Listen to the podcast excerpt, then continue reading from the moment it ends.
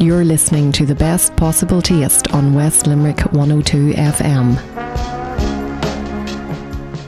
Good evening and welcome to tonight's Best Possible Taste with me, Sharon Noonan, wishing you a very happy new year. Welcome to 2017. Tonight's show is the first in the year and I've had a few weeks off, so I hope you enjoyed the second helping shows that we were airing for you. Tonight, the guests, I'm going to be delving into the archives and we're going to be talking to Dominique Kemp about juicing and also Evan Mangan about blogging because I'm conscious that New Year, a lot of people have New Year's resolutions and blogging and juicing could be two of them. New interviews include Rachel Keeley, our resident restaurant reviewer, who will be in studio shortly. And I'm also going to be visited in the studio by Maria Brosnan from Bake It Easy. So she's going to be inspiring us with some very easy to make cookies. If you would like to get in touch with me at Best Possible Taste, my email address is s.noonan at live.ie, or you can obviously tweet me at Queen of Org, as in Queen of Organisation. So, as I said tonight, our resident restaurant reviewer Rachel Keeley from Food and Wine magazine returns, and I believe that it is Kilkenny that she has been in of late. Bon appetit. Yummy. Grubs up. Delicious. Mmm. Rachel, you're welcome to the studio this evening. Thanks, Sharon. It's great to be here. And tonight you've been somewhere that I don't think you've been to before on the show, and that's Kilkenny. Yes, yes. It's um, not some place that I travel to very often, um, but I should because it's absolutely beautiful. Gorgeous. There's some fantastic restaurants there. There are, without a doubt, um, and I will definitely be scheduling a return trip to try and take uh, take advantage of those. This is a daytime trip only, so it was dipping in, I think, and dipping out, unfortunately. And the place that you visited was called Cafe Sol, and and whenever you said that to me, I said, "Is it Spanish tapas type place?" And you said no. No, possibly it might have started out that way, but um, I'm definitely not getting that vibe from the uh, from the menu anymore. It's um, it's certainly got you know quite a European feel to it, um, and the, the menu would be it is quite broad ranging, um, but I don't think it's something that um, is specifically Spanish. I think it might have been a fish shop beforehand because there are shoals of fish on the wall. I, I spent a lot of my dinner trying to figure this out, but I, I neglected to ask somebody, so I should have done. Where in the, the city is it? It's on William Street, um, and it's quite distinctive because it has a very big, vivid, bright orange facade. So you can't possibly miss it if you're strolling through the lovely old medieval cobblestone streets. And what attracted you to it? Was it the orange facade, or had you heard about it from somebody? I had heard about it on uh, social media. I kind of, uh, I always keep an ear to the ground to see what's interesting and what's a little bit new and, and worth visiting out there. Uh, and a lot of my I suppose the group that I would follow on Twitter had been mentioning Kilkenny, and at the same time, Cafe Sol often popped up. Uh, so I said I must schedule a trip there, and my sister's hen party provided just that opportunity. Excellent, excellent. So there was a gang of you by the signs of it. There were. Now it was we're, we're a little bit boring in my family. It was a tame uh, hen party. There was only about eight of us, the same as, as was on my hen. So there was no sort of like 25 L-plated women trooping into it or anything like that. But uh, we went the next morning, so it was a good place for uh, uh, reviving feed. Because mm. Kilkenny is a bit of a stag hen Oh, without a doubt. Absolutely, absolutely. Um, and you can kind of tell the city is used to that to a certain extent as well. It's sort of geared for larger crowds. Um, in this particular restaurant as well, there were quite a few bigger tables. Uh, but again, they, they seem to handle it quite well. They're very used to it, you know. Well, tell us then about the menu and the sort of dishes that were on it. Um, well, we went uh, for a brunch, and the menu uh, was very, very attractive. Actually, I, I liked it. Led with a quote from a gentleman called Guy Beringer or Beringer. He said, "Brunch is cheerful, sociable, and inciting." And uh, I have to say, so was the menu. I kind of wanted a lot of things on it. Uh, it's got a lot of different kind of mixtures of normal breakfast things like you know eggs and sourdough toast, and then the obligatory hipster favourites such as chorizo and avocado, and then there are also sort of more robust offerings like a pulled pork, pork bap and things like that. So for people who might have needed a bit more sustenance in the morning. Um, I actually went for a special from the Blackboard menu, and that seems to change every day and always has something a little bit new and a little bit exciting. Uh, in this case, it was uh, rigatoni in a uh, rich tomato base with uh, pesto and chorizo um, and chicken as well. So it was a big, hearty, rich pasta dish. Substantial dish and yet I finished it all, Sharon, which never happens. So, and you have none of the signs of it, Rachel. You Thank you very thing. much. I'm glad to be on radio today. Nothing else, but it's uh, yeah, it was it was it, very very flavoursome, very very fresh, and um, everything was there was a subtlety woven through it that nothing was particularly strong, but all the flavours uh, worked together very very well. The chorizo in particular just added that lovely shot of piquancy to to the tomato sauce, which can sometimes need a little bit of elevation to it. You know, uh, very very nice meal, something I, I certainly enjoyed very much, and for eleven euro fifty, not terrible value either. And tell me then about what other dishes were ordered. If there was a gang of you, there must have been some other nice, interesting dishes there. There were, yes. So quite a few people had uh, salmon. Um, I know that they were enjoying that, and others then had sort of more traditional things like the burger and the pork bap. Um, one of my one of our guests, my cousin actually, ordered a vegetarian option, which was very unusual because none of us are even close to being vegetarian at all. Um, but she just said, you know what, it's something worth a try. So she chose the vegetable and nut roast um, which I hadn't tried either, so I was delighted that she ordered it and I could taste them. Um, it was sort of resembled a meatloaf, but obviously without the carnivorous element to it. Um, it was not the most beautiful looking dish by any stretch of the imagination. It sort of looked like a big lump of clay, essentially. Um, and the kitchen had tried, they had covered it over with a lovely, vibrant salad, um, and they served it with uh, salsa as well, a lovely, vibrant, fresh salsa. So they did try to make it look a little bit pretty, but to be fair, it didn't matter once we tasted it. It was absolutely fantastic. Um, I could possibly even be a convert to looking down further in the menu and, and taking in vegetarian possibilities after this. It was. Um, it had that lovely satisfying heft of a hearty roast, but at the same time the rustic flavours of the soft vegetables, and then this lovely kind of little gentle sweetness um, that went with it with the nuts as well. It was a fantastic dish and something I really really enjoyed. There's a cafe called Jam. I think they started in Kenmare and they have a place in Killarney and they used to have the cafe in Ballyseedy Garden Centre and they would have done a dish like that that I just loved especially with a nice relish. Wow, okay, yeah, that's really interesting. Nice, yeah, I must actually mark that down before I leave. So that yeah, could be that could be running now. So that it's always good, I think, as well. Whenever there is a big group like that, when you get somebody that's going to try something that you might not want to take the risk of trying, yes. because you don't want to spoil your whole meal, but that you can get a little taste of. Absolutely, Sharon. That morning we had had a fair amount of glasses of prosecco the night before. I needed a proper hearty dish, but at the same time getting to taste something how somebody else's worked out well. And did you have to have a hair of the dog to go with it? Unfortunately, we had to drive back, so there was none of that happening. Uh, but they do have a really good cocktail list. Actually, a lot of people around us were having mimosas and bellinis and all those things that uh, people who lived closer by could enjoy. Um, but we ordered a, a non-alcoholic cocktail, which was organic elderflower syrup and then paired with just simply sparkling Ballygowan. It was fantastic, very, very refreshing, very, very, um, I suppose, thirst quenching as well, and uh, something a little bit elegant as well, better than just having tap water at the nice. table. You know, lovely, yeah. lovely. And dessert then? No dessert, yes, dessert. We did. We managed a dessert, uh, which between, we all dug. which we all dug a spoon into. Um, I think we were sort of still feeling the, the sugar effects of the all the prosecco from the night before. So we split a chocolate brownie, dark chocolate. Um, it was very nice, just that right side of bitter that, that is quite difficult to master actually. Um, and then that taste was tempered with a sweet Belgian chocolate sauce and the obligatory creamy vanilla ice cream, which worked beautifully with it. Um, and again, that's not terribly expensive, four ninety five, and quite a good sized portion. Okay, so it all sounds like it's good value for, for money. Yeah, I mean, we spent 30, just over 30 euro on two main courses, two cordials, and a dessert. Now, you know, we hadn't gone mad, there was no wine or beer or anything like that, but still, it, for the amount of food involved and for sort of leaving with very satisfying full tummies, certainly was good value. Okay, so that's Cafe Sol in Kilkenny, and the details are on your blog? They are, yeah, or mkeely.com. Super. Thanks for coming in tonight, and we shall talk to you again soon. Looking forward to it. Thanks, Sharon. Cheers. Chin chin. Salut. Sláinte. Great as always to talk to Rachel, and you heard her saying her web address there because she's great to blog about all the places that she goes to eat and drink, and there's lots more on her website there as well. And speaking of blogging, we have an interview from the archives, and it's with Evan Mangan from the marketing crowd. I spoke to him a couple of years about blogging, and I'm going to air that interview again tonight, just in case blogging or starting your blog or refreshing your blog is one of your goals for 2017. Bon appetit. Yummy. Grubs up. Delicious. Mmm. Evan, thanks for joining me this evening to talk about blogging.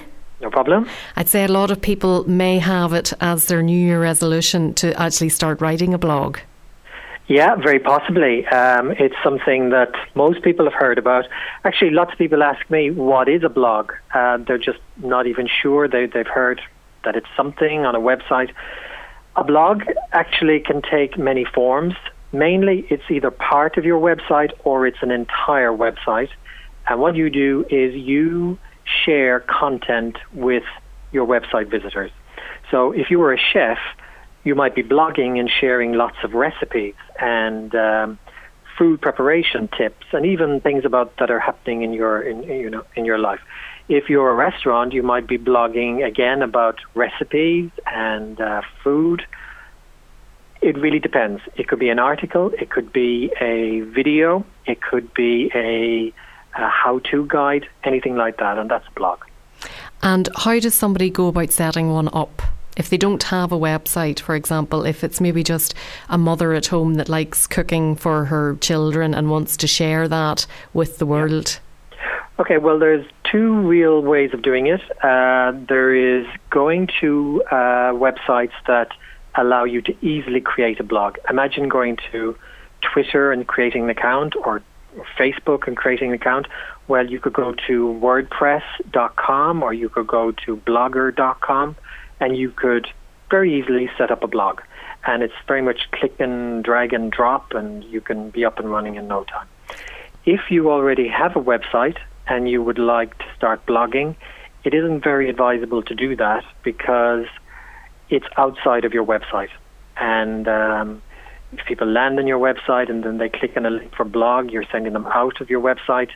If your blog is very successful and you attract lots of links back to your blog, you're not going to get any search engine optimization benefit, SEO benefit, i.e., it, w- it won't drive you up higher in the Google rankings.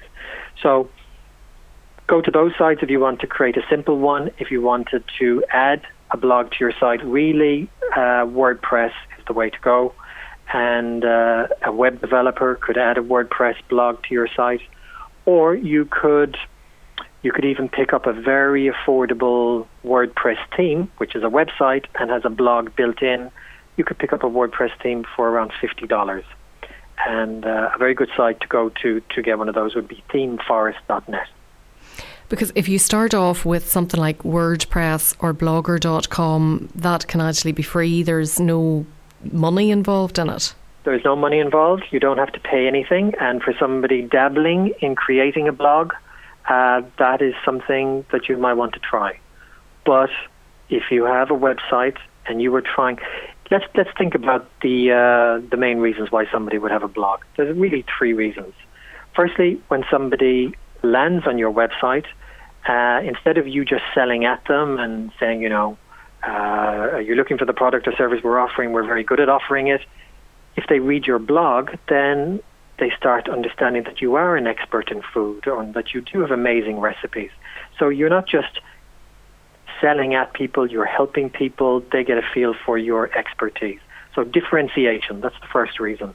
The second reason is that uh, it becomes fuel for your social media marketing, so that when you're on Facebook or Twitter, really, it's about sharing interesting content.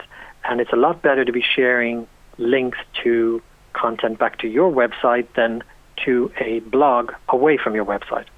And the third reason why people have a blog is for search engine optimization, because um, people create blog posts on topics that your audience is searching for. So let's say if you were selling uh, black pudding, not everybody is searching for black pudding and let's say you're selling it online. But actually, thousands of people are searching for recipes to do with black pudding and scallops. So you would create a blog post, a recipe on how to create uh, black pudding and, and scallops. So that's a reason why you have a blog, and you want to pull them in to your website. So now they're in an environment where maybe they can buy your black pudding. So having the blog outside of your website isn't really a good strategy unless you just want to dabble in blogging. And if you are dabbling in it, how technologically minded do you need to be to actually, once you have it set up? Um, not very technologically minded. You just need to uh, follow some some good practice in terms of blogging, and that is, um, firstly, write blog posts on topics that your audience will be interested in. And uh, there's different ways of finding that out. Uh, do a search on Google, uh, google.com forward slash blog search, and do a search for things like tips, recipes, whatever to do with your sector, and you'll find loads of blog posts. There is a site called buzzsumo.com, and you could do a search there, and you'll see uh, the most popular blog posts to do with that topic. So, blogging about topics that people are interested in. Then having a very interesting headline. You've got to really think like a like a newspaper editor here. Um, five ways to do something, ten mistakes people make. You know those kind of blog blog headlines. So something that's intriguing. And then when you write your blog post, don't write like a a, a long mass of text think about it in terms of breaking it up into small little paragraphs, images peppered throughout the blog post. Um, make sure that you have social sharing, like tweet this, share on Facebook. They would be some of the main main things that you want to do. And then to promote that you actually have a blog, you'd be using your social media platforms such as Facebook and Twitter. You would, you would exactly. As I said earlier, uh, your your blog content becomes the fuel for your social media marketing. So on your Facebook, you would share links to your recent blog posts. On Twitter, you do the same. Depending on your market, you might also do it on LinkedIn. In terms of time, then, what sort of time commitment do people need to invest to make it a success? Um, really, if you're blogging, should be once a week. And uh, there's lots of stats that show the more frequently that people blog, the more views and audience that they get for the blog. So if, if you're going to blog seriously, it really is at least once a week and maybe even think about doing it twice a week. And for a lot of people, that's a huge investment in terms of time. So my advice would be unless you feel you have the time and the content and the ability, you know, don't jump into it. But if you have those things, it can be very rewarding. That said, lots of people have um, recipes and useful tips and advice, and they want to maybe share some videos, you could use a blog technology on your website, but just don't call it a blog. You could call it free tips or you could call it free advice. And you could do that maybe less regularly than once a week, but you still get all the other benefits I was talking about. When people come to your site, it differentiates you, it's the fuel for your social media, and it helps you in search engines. But technically, you're not blogging because you're just not doing it regularly once a week, twice a week. And for the food industry, there is so much information there on the internet, as you say, recipes and whatnot. So, could a blog be oh look i made this recipe by Darina allen today and it worked out really fantastic here's my picture of it and here's a link to the recipe from wherever they got it um, it could. It could. It really depends on whether you feel you're adding value, and you should ask yourself if if I went to a site and I read this, would it make me feel more positive towards that company? Would I find that it was really useful, or would I feel that it was just regurgitating loads of stuff that I've read already? And if you feel that, oh, actually, it's just regurgitating, you're, you're almost better off not doing it. It's it's not about it's not about ticking a box that says I'm producing blog articles. It's about producing content that people will feel, wow, that was excellent. Uh, this is a company that I feel really positive towards. And that's if you're in business and you're doing it to enhance your business. But if you're an individual and it's nearly like a hobby for you. Oh, yes, then absolutely. Uh, the example you gave is a very good one, and there's no problem with that at all. Okay. Well, all great advice, and I know you've lots of tips and videos, and uh, lots of your expertise is shared on your website, which is themarketingcrowd.ie. So listeners can pop on there and get lots of that free advice from you, Evan. Great, and also follow us on Facebook, where uh, there's lots more tips as well. Thanks so much for talking to me this evening. Thank you, Sharon. Bye. You're listening to the best possible taste on West Limerick 102 FM.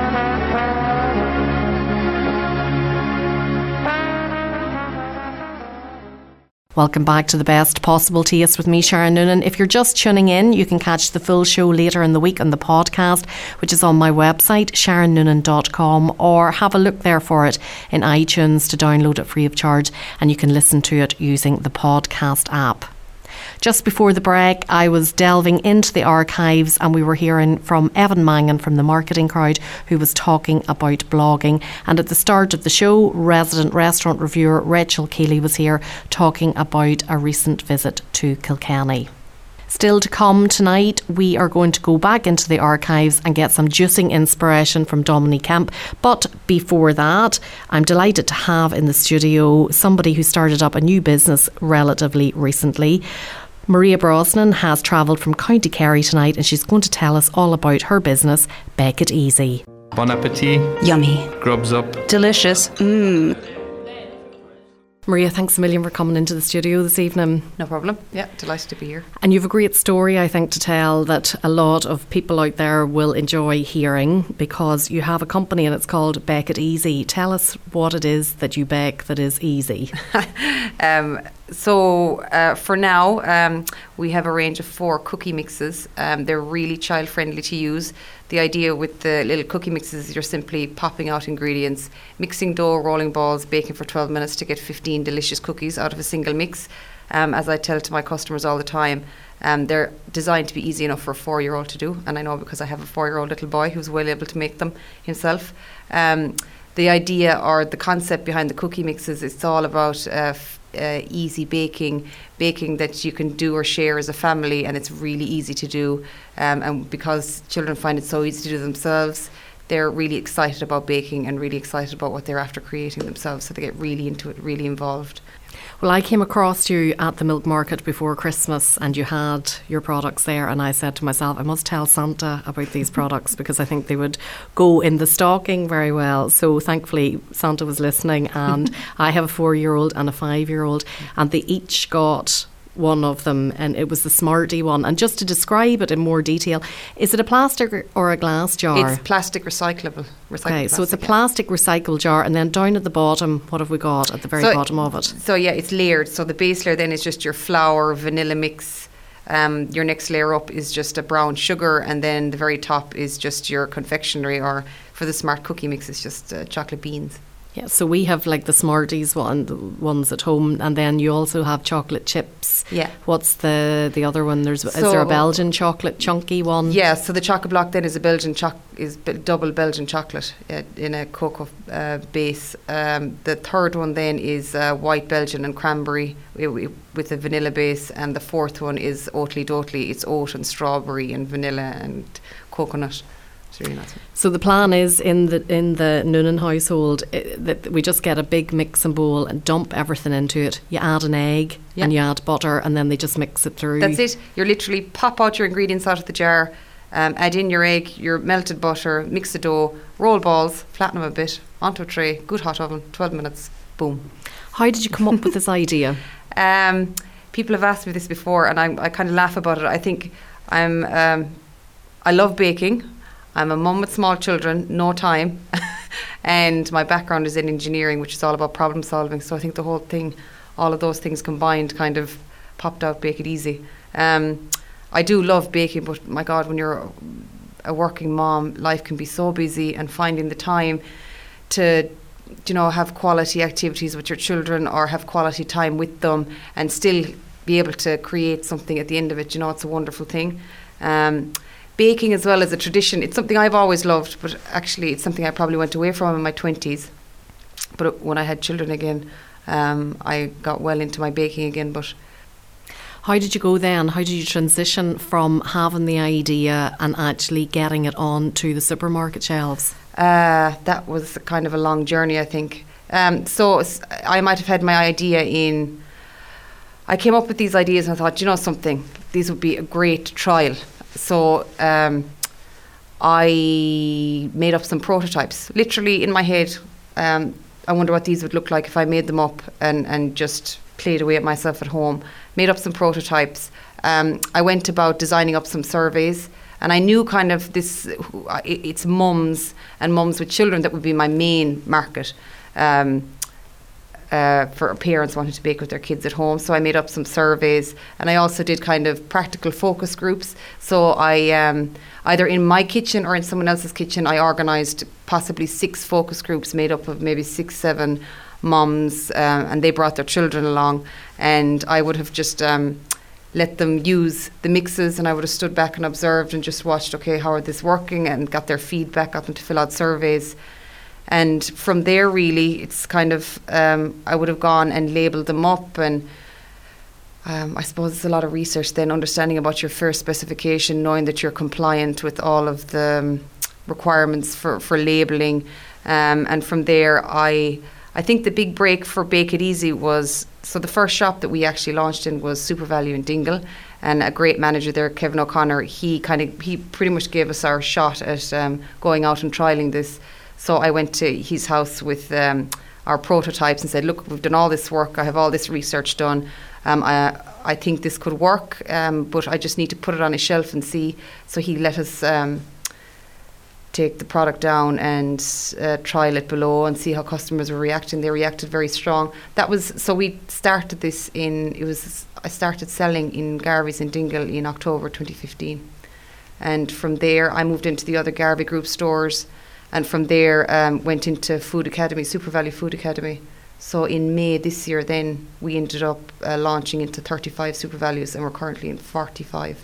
So that was May last year, May 2016, and you're in 35 SuperValus now. 45 now. And is this what you do full time, or are you still engineering? I was engineering up until um, May this year, so I was double jobbing kind of. But in in my in this, I kind of had to. A, I have children, and I can't just throw it all away. Do you know that I have to be kind of um, safe in, in the way that I take risk?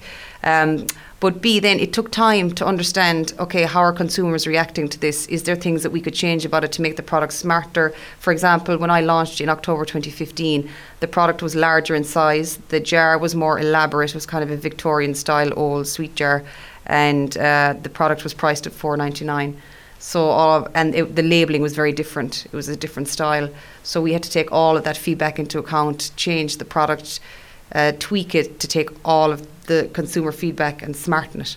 And that's what's on the shelf now is a smarter version of that. So it's been a very exciting journey, mm-hmm. but you must have come across a lot of challenges and frustrations. I think every day, if you're going to set up a business, be prepared that every day there's going to be a challenge, and when you overcome one, you face another one. But actually, that doesn't necessarily that's not necessarily a bad thing because to overcome one challenge and face another challenge is all part of feeling you're on the positive direction in a, the journey. Do you know? Um, business is all about facing challenges, um, finding solutions to problems, smart solutions to problems. Um, and I don't think there's ever an end. I think you're constantly, constantly, constantly smartening, constantly listening to customers, constantly smartening how you're doing it how the business is working. At the minute, um, uh, I I'm changing the kind of the business model that I have to make the whole thing a bit smarter, just because of what we've learned in the last 14 months. For somebody that is an engineer, you do seem to have a great grasp of all the marketing mm. needs that, a, that that a business needs to have. You see, I suppose my background is software engineering specifically. So um, IT wouldn't be a big problem to me, or software, or the online side of things wouldn't be a massive problem. But on the other side of that, more importantly, I think at the root of it, I am my own target customer in a way. I am a mom. I have no time. I am in the middle of the madness that is being a working mom with small children. It's bananas. At the same time, you do want that quality time with your children. You do want to do the wholesome, simple things like baking on a Saturday morning. You want to have the time with it without feeling frustrated like you're not doing something else that you should be doing the constant prioritising that you have to do as as a working parent. Um, so the two things combined, I think I know who I'm speaking to, or I feel like I know who I'm speaking to because I am one of them. Do you know that way? And I just soft because software is my background then as well. It doesn't scare me. Well, you mentioned online there and having an online presence. Mm-hmm. So, what online presences do you have? What social media outlets do you use? Yes, so I have my I have the website bakeiteasy.ie. Um, so you we can we sell online through bakeiteasy.ie and we have a great online deal going actually where you can buy two mixes delivered anywhere in the 32 counties, delivered to your door for 10 euros. Um, so then the social media ends. Where I'm on Facebook uh, at um, Facebook forward slash bakeiteasy.ie. Uh, dot IE. We're on Twitter, um, bakeiteasy underscore IE, uh, Instagram at bakeiteasy underscore IE. I'm also on Snapchat, but I'm not great at that yet. It's becoming very popular, know, especially in the food arena. I know I need to get a lot better at that. And with me, it's every day is the same thing. It's about because every day it's kind of overwhelming what you could do. You have to prioritize. And for me right now, my priority is about my product line, um, and bringing. I have to. So I'm happy with the cookie mixes, but there's other ideas that I want to bring online to expand the range into really building out Bake It Easy to what it really is. It's not just about um, baking for a Sunday morning, I want to expand it out into what can you do every day uh, that is easy, that is wholesome, that is fun with your children, that doesn't take half the day to do, that can be done easily, but at the same time you get the fun of baking every day. So that's my priority for now.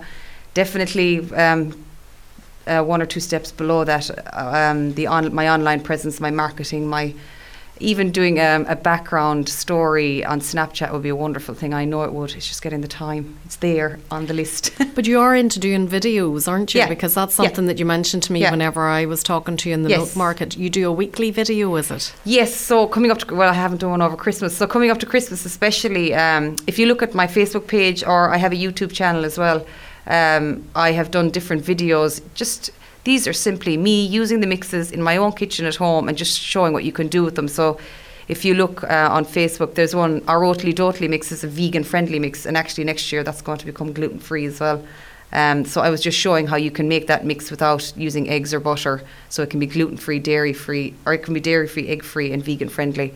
Um, I also did um, a chocolate cookie house challenge before Christmas. So we made a, a, chocolate cookie house just using two of the chocolate block mixes there's also this. That was a great alternative to like the gingerbread yeah, house. Yeah, yeah, that was a great idea. Yeah, it got, looked good. We got some great entries for that. Actually, people went to real lengths, but it was great. Some of the results we got in from people was yeah, really encouraging. it sounds then that you have got lots of plans for 2017 yes. and lots of goals yes. for 2017. New Year's morning, um, was, was that Sunday morning, I was up writing a list because I just woke up feeling, oh, there's so much I want to do this year. Um, I have a very set picture of what I know needs to happen this year. It's exciting if it all comes together. I'm trying to put the ducks in a row. I'd say there's a few awards to come, and you've had a few awards already. Mm, yeah, so I, I think our highlight of 2016, or the highlight of the entire journey so far, was um, we won a silver award at Blas here, hÉireann, and actually even more than that. So in our category, which was um, sweet baking mixes, so there was five finalists in the category, and our cookie mix, two of our cookie mixes held five of those places, which was massive for us. So our Oatly Dotely mix was a finalist, and off the the Choco Berry was also a finalist, but it also then won silver as well. So that was massive for us, considering this is just like I, these are just recipes that I use in my kitchen at home with my children. There's, you know, they're simple, or at least I think they're simple, but it's great to get that recognition for the slog. Well, I'm looking forward now to cracking open the jars that we have at home that Santa put into the stockings. The children were very excited about them. I put them away somewhere safe until I'm ready to bring them out, as opposed to them saying, "Oh, can we do these now?" But a great idea, and I wish you all the best with it. Thanks very much for coming in and sharing the story this evening. And just remind the listeners of your web address because that's probably the best place to direct them. Yeah. So if you go on to www.bakeiteasy.ie, you'll find all my social media links and everything there. Maria, great to talk to you. Thanks so Thank much. Thank you. Thanks a million. You're listening to the best possible taste on West Limerick 102 FM.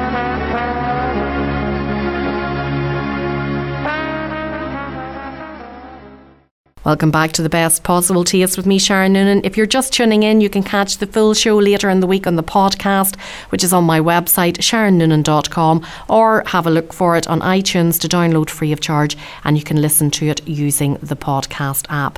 Just before the break, I was delighted to have Maria Brosnan from Bake It Easy in studio, so I hope you'll be rushing out now to your local SuperValu to pick up one of her fantastic products. I know Hannah and Mikey Noonan are very excited and looking forward to to the day that I actually say, yes, let's make them. And I promise my children that will be very soon. Also on the show tonight, we've heard about blogging from Evan Mangan from the marketing crowd. And at the start of the show, Rachel Keeley from Food and Wine magazine was here talking about a recent visit to Kilkenny. So we've one final interview for you this evening, and we're going back into the archives again. And this time it's to hear from Domini Kemp. I talked to her in February last year about juicing, and it is January is juicing month, really. Let's face it, it is. So let's have another listen to that interview. Cheers. Chin chin. Salut. Sláinte. Domini, you're very welcome to the programme this evening. Thank you so much. Thanks for having me back. And we're going to talk about juicing. Mm, I know it's it's uh, juicing and January seem to go hand in hand, really, and I think it's all part of everyone's New Year's resolutions to sort of uh, shed all those unwanted Christmas pounds, and, and really everyone's looking for a fast and furious way to do it. But um, you know, ideally, we'd all be doing something better over 12 month period, so we're not going through these sort of binge phases, which we're we're all guilty of at some time. Well, tell me why you think juicing has become so popular. Well, I think it's it's, it's like a lot of these things. You know, it's it's it has its detractors without a doubt. But um, I think people feel that, you know, and certainly uh, if you do juice, you do feel the benefits of uh, getting what feels like really concentrated surge of, of uh, you know, goodness. Um, now, people might argue that, you know, you're not getting the fiber, and, and, and I do appreciate that, but I think there's a lot of benefits to juicing. Um, would I juice every day my whole life? No, absolutely not. But um, I think juice, you know, has moved on from what we'd imagine, you know, juice made from pasteurized concentrates, you know, that are full of sugar and don't do much for us nutritionally. I think when people think of juicing now, they think of predominantly juicing vegetables, you know, and I think that's the strength of it. I think if you're juicing loads of fruit, it's probably not doing a huge um, amount of good um, in the same way juicing predominantly vegetables will. So you mentioned there about fibre, about not getting the fibre. Explain what you mean by that. Well, if you have, say, um, if you ate an, an apple, um, nutritionists will say the fibre from that and, and everything will slow down sort of the sugar. And it, it's you're getting a lot more of the benefits of eating a whole apple than if you just pressed um, an apple and just drank apple juice. Um, yes, obviously there's goodness in that apple juice, but there is quite a lot of sugar in um, in something like just a you know straight up apple juice. Now, if you're juicing things like beetroot and carrot and, and not using too much apple, um, but maybe you're eating an apple instead, all of these things um, are going to contribute to a sort of better approach to, to juicing. Because it's, it's pointless us all thinking, oh, well, we just juice pineapples and oranges and grapes and apples and everything all day, that that's an awful lot of sugar. So you have to be conscious. Would you actually eat that much fruit in a day? You probably wouldn't. So it's just all about balance and moderation, to be honest. So, what would the ideal combination be in in your view? Well, some of the ones that we've come up with, um, certainly for our our um, juice and whole foods um, cafe called Alchemy, and we've worked with a New York juice consultant and raw um, food chef over there um, as well as some nutritionists here in Ireland. And really, what we were looking for was to try and um, predominantly juice vegetables, but also to look to introduce some herbs and spices. So, for instance, one of our juices is called Anti Everything, and um, it has a lot of ginger, carrot, but also turmeric, and it has a little bit of flaxseed oil and black pepper. And the reason it has that in it is that the turmeric is one of the most anti-inflammatory um, foods there are, and it's it's fantastic, and it's been well recognised as being very beneficial to us. And inflammation is, is you always hear about everyone wanting to reduce inflammation um, in the bodies, and uh, it needs though the flaxseed oil or some sort of fat um, in order to um, help your body process it, and the black pepper. So we've come up with this juice, and it's it's really warming. It's delicious in winter time, and um, yeah, you, you feel feel great and touch wood. I haven't had any colds or flu this year, so I'm hopeful uh, um, uh, that it's it's down to uh, lots of wheatgrass shots as well, and of, of course some healthy juices. Well, whenever anybody thinks about juicing, I think they think the drink is actually quite sweet, but that doesn't sound particularly sweet. That combination. No, I think I think people recognise that you know juicing should be again mainly vegetables. If you need to, if you find it hard to um, juice things like spinach and cucumber and celery and maybe a little bit of avocado, you know, blended into it or something. Um, um, maybe a bit of ginger and lime juice. You know, people might find that quite hard. They find, you know, juicing things like kale very difficult, things like beetroot. So sometimes we say to people, you know, start off easy, like put some apple in there or something to make it palatable, because it is hard when you try to juice um, predominantly kind of green juice, vegetable juices. Um, but introduce it slowly and then wean yourself off the apples instead, you know, try and eat an apple a day instead. And the green ones are the ones to go for. Yeah, we have we have one that we call our mean greens, and it is, is kale and spinach and celery and cucumber. Um, there's ginger and uh, lemon juice in that. There is a tiny amount of, of apple in there, but it, it gives it a little balance. But um, it, it's minimal, to be honest. Um, and really, we've a different green one that people start off on, which has a little bit more apple in it and once they can tolerate that, they can go onto the, the mean greens, as it were. Um, and uh, yeah, I mean it's it's fantastic, if especially if you have not been eating your five a day. You know, you, you have this, and you really, um, you know, you feel well. At least I'm I'm doing something. Your business then, Alchemy Juices, which is all about juicing. What was the inspiration behind opening that up? Well, I think that um, you know, in 2013, I had breast cancer, and I was certainly a lot more interested in, in what I was eating and drinking during that period um, because I really wanted to try and stay as healthy as I could and, and also wanted to remain infection free. I didn't want to pick up any of the viruses or anything. I, I really um, I was quite militant about it. I was just in such a hurry to get my treatment over with. I didn't want anything to interrupt it. So I was looking at things that would help boost my immune system or just support good health, really. Um, and I really, I've always emphasised this that I, I never for one second think that any of these things, you know, cured the cancer. But what I do think is they kept me in pretty good shape, and then because of that, I was able to maybe tolerate treatment without interruptions and got through it maybe better than than I would have if I hadn't been eating well. And I think that's that's the point. Um, and really, it was during this time I was really became a lot more interested in actually what I could do to help myself feel better. And I definitely found, uh, certainly with the wheatgrass shots, they're not the most pleasant, but they, um, yeah, they definitely, you feel a lot better on them. And um, as I said, uh, you know, I've been in pretty good nick since, and uh, I like to, to think it's a combination of things, but certainly eating well must help. Do you find it's something that you implement at home that it's easy to implement with your family?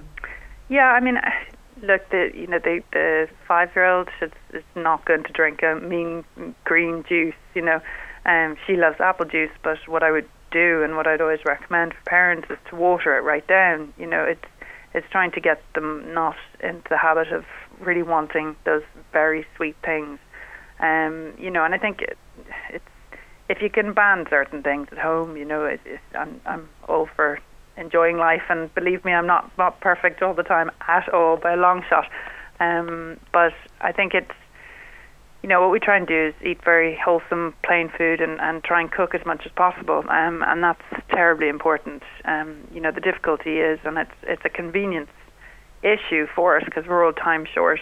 The problem is that if you you know you ping your dinner in the microwave and you have a full um, fully blown dinner after a few minutes in, in the microwave. That means you're not cooking at home, and it's very hard to control what goes into that dinner. You're not in control of the the salt and the sugar and all these things that go into processed food. So, my you know main concern and through my Irish Times column as well is it's really trying to encourage people to to try and cook more at home, and it doesn't have to be fancy. It's you know there it's uh, it can be very very plain, but it's just to get us back to the stove. You know, cooking does take time.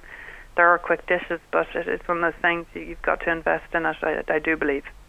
And is it worth investing in a juicer to have at home? Yeah, I think there are a lot of good juicers um, now available, and um, certainly January is probably a great time to um, buy something like this. Um, probably for a family, you might look at a smoothie um, maker instead. It might be something that everyone can enjoy a bit more. Um, so certainly with the smoothies, and then you do get the benefit of some fibre as well. And kids certainly love it. Um, we've we've made some lovely um, ones where you know some apple and um, loads of crushed ice and, and again lemon and a little bit of ginger, um, and you know maybe a handful of, of strawberries in the summer or something like that. And kids love that, and you know it gets them certainly interested in the idea of eating more fruit and, and um, vegetables as you as you wean them onto um, different things. But I think smoothie makers can um, they can be fun, and you could probably get a bit more valuation. And the juicing might be something that, uh, unfortunately, uh, we're all guilty of buying these things, and then they get put in the cupboard and not brought out. So start off smally, small, and um, I'd I'd go for a, a smoothie maker first, and, and and then see how you get on. And I think with the kids, then they actually quite like throwing their bits and pieces into the the dish that is going to be mushed up for them. Absolutely, Yeah. absolutely. They're kind of quicker and easier to Mm. clean and all that. You know, there's there's a lot of benefits. And like even today, I made one with beetroot and cucumber and a whole lime, and a whole lemon, and um, some avocado, and it was like cold cu- uh, beetroot soup. Um, and it was okay. Like it was, it was. I I was fine with it. But then I was thinking, actually, if I put an apple in, I bet you kids would would, you know, they might they might tolerate it. And um, yeah, I mean they weren't crazy on it. The beetroot is strong for sure, uh, and the ginger was was strong in it. But you know, it's a start, and, and that's all you want. Absolutely. Well, you have a website there. It's alchemyjuices.ie where listeners can go on and find out more about the, the juicing side of, of your empire of many businesses that you have. And uh, we really appreciate you taking the time to talk to us this evening. Not at all. Thank you so much for having me. Bon appetit. Yummy. Grubs up. Delicious. Mmm. So that was Domini Kemp there talking about juicing. And I hope you have enjoyed tonight's show. Many thanks for tuning in, and of course to all of tonight's guests Domini Kemp, Rachel Keeley, Evan Mangan, and Maria Brosnan. I'll be back at the same time next week, all being well. So until then, bon appetit. Do you want to get in touch with the best possible taste? Do you want to come on, share a recipe, review a cookery book, or just have a general chat about what you like to eat and drink? All you have to do is get in touch with me, Sharon Noonan, by sending an email to s.noonan at live.ie or send me a tweet at Queen of Org. Bon appetit!